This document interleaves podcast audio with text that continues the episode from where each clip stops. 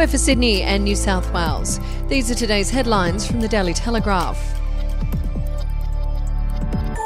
All children in New South Wales will get access to an extra year of early education under a historic $5.8 billion policy to introduce universal pre kindergarten by 2030.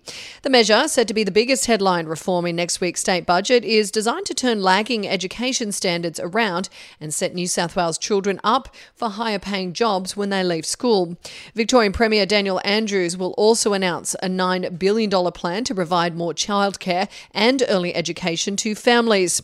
It is estimated the early education system is currently unaffordable for 386,000 Australian families who use it, or 39%. And the government will tackle the issue with rebates and longer hours available. In the New South Wales version, more than $5.8 billion will be set aside over 10 years to introduce an extra year of preschool education five days per week. Each year, the policy would put roughly 130,000 children aged between three and a half years old and four and a half into free pre kindergarten education five days a week by 2030. The classes would not be compulsory, but a similar policy in Canada has a take up rate of more than 90%. And if you'd like to read more on that story today, you can take out our subscription at dailytelegraph.com.au or download the app at the App Store. For a third night in a row, New South Wales households have been urged to conserve electricity in the middle of a winter cold snap as the nation grapples with an energy crisis threatening blackouts across the east coast. As temperatures plummeted on Wednesday, the Australian energy market operator took the unprecedented step of suspending trading of power generation on the national grid to centrally manage the supply of electricity to New South Wales, Victoria, Queensland, Tasmania, and South Australia. The risk of power shortages was particularly dire for New South Wales, with AEMO Chief Executive Daniel Westerman urging households to cut back any unnecessary electricity usage on Wednesday and also Thursday evenings. And we'll be back after this. News doesn't have to be boring. The Brits have given Prince Harry a new nickname after yet another tell all interview. Oh, God, is it the Ginger Whinger? Let the team at news.com.au get you up to speed each day with their podcast, From the Newsroom. a couple were busted joining the Mile High Club. Well, I guess they can't fly Virgin anymore. Politics, sport, red carpets, royals. Get all the goss in just a few minutes. Follow From the Newsroom wherever you get your podcast from. A plan to supersize a Sydney McDonald's drive through with an extra traffic lane is being opposed by local health officials who fear it'll mean double trouble for the waistlines of obese customers.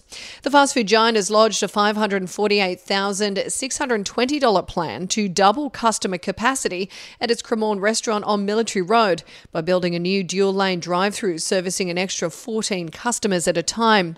The move is partly aimed at reflecting changing habits fueled by the COVID pandemic, which has resulted in fewer customers dining in and instead dining out from the comfort of their cars.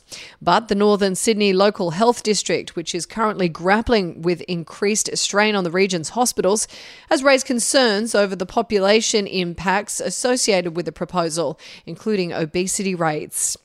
And superstar sprinter Nature Strip's demolition job of the best Northern Hemisphere thoroughbreds in the King's Stand Stakes was the best win by an Australian trained racehorse at Royal Ascot.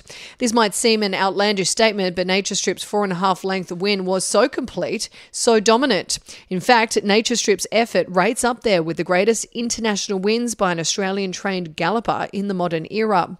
There was only one other comparable effort, and that was in the 2017 Chairman's Sprint Prize in Hong Kong.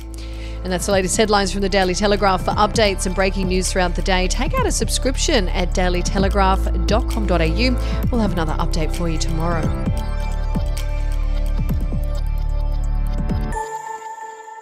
Are you ready to get an inside look at crime from someone who has investigated some of Australia's worst crimes? It was like Aladdin's cave. The luminol found bloodied footprints and bloodied handprints on a wall, so it's Yeah. just like a horror movie. Former homicide detective Gary Jubelin sits down with cops, crims, addicts, victims, small time cheats, and big town lawyers as they tell their incredible stories. My house got raided. Next thing you know, I got bail refused. Next thing you know, I'm on a truck Yeah. to Parklea Prison. Listen to I Catch Killers early and ad free on Crimex Plus on Apple Podcasts today or wherever you get your podcasts.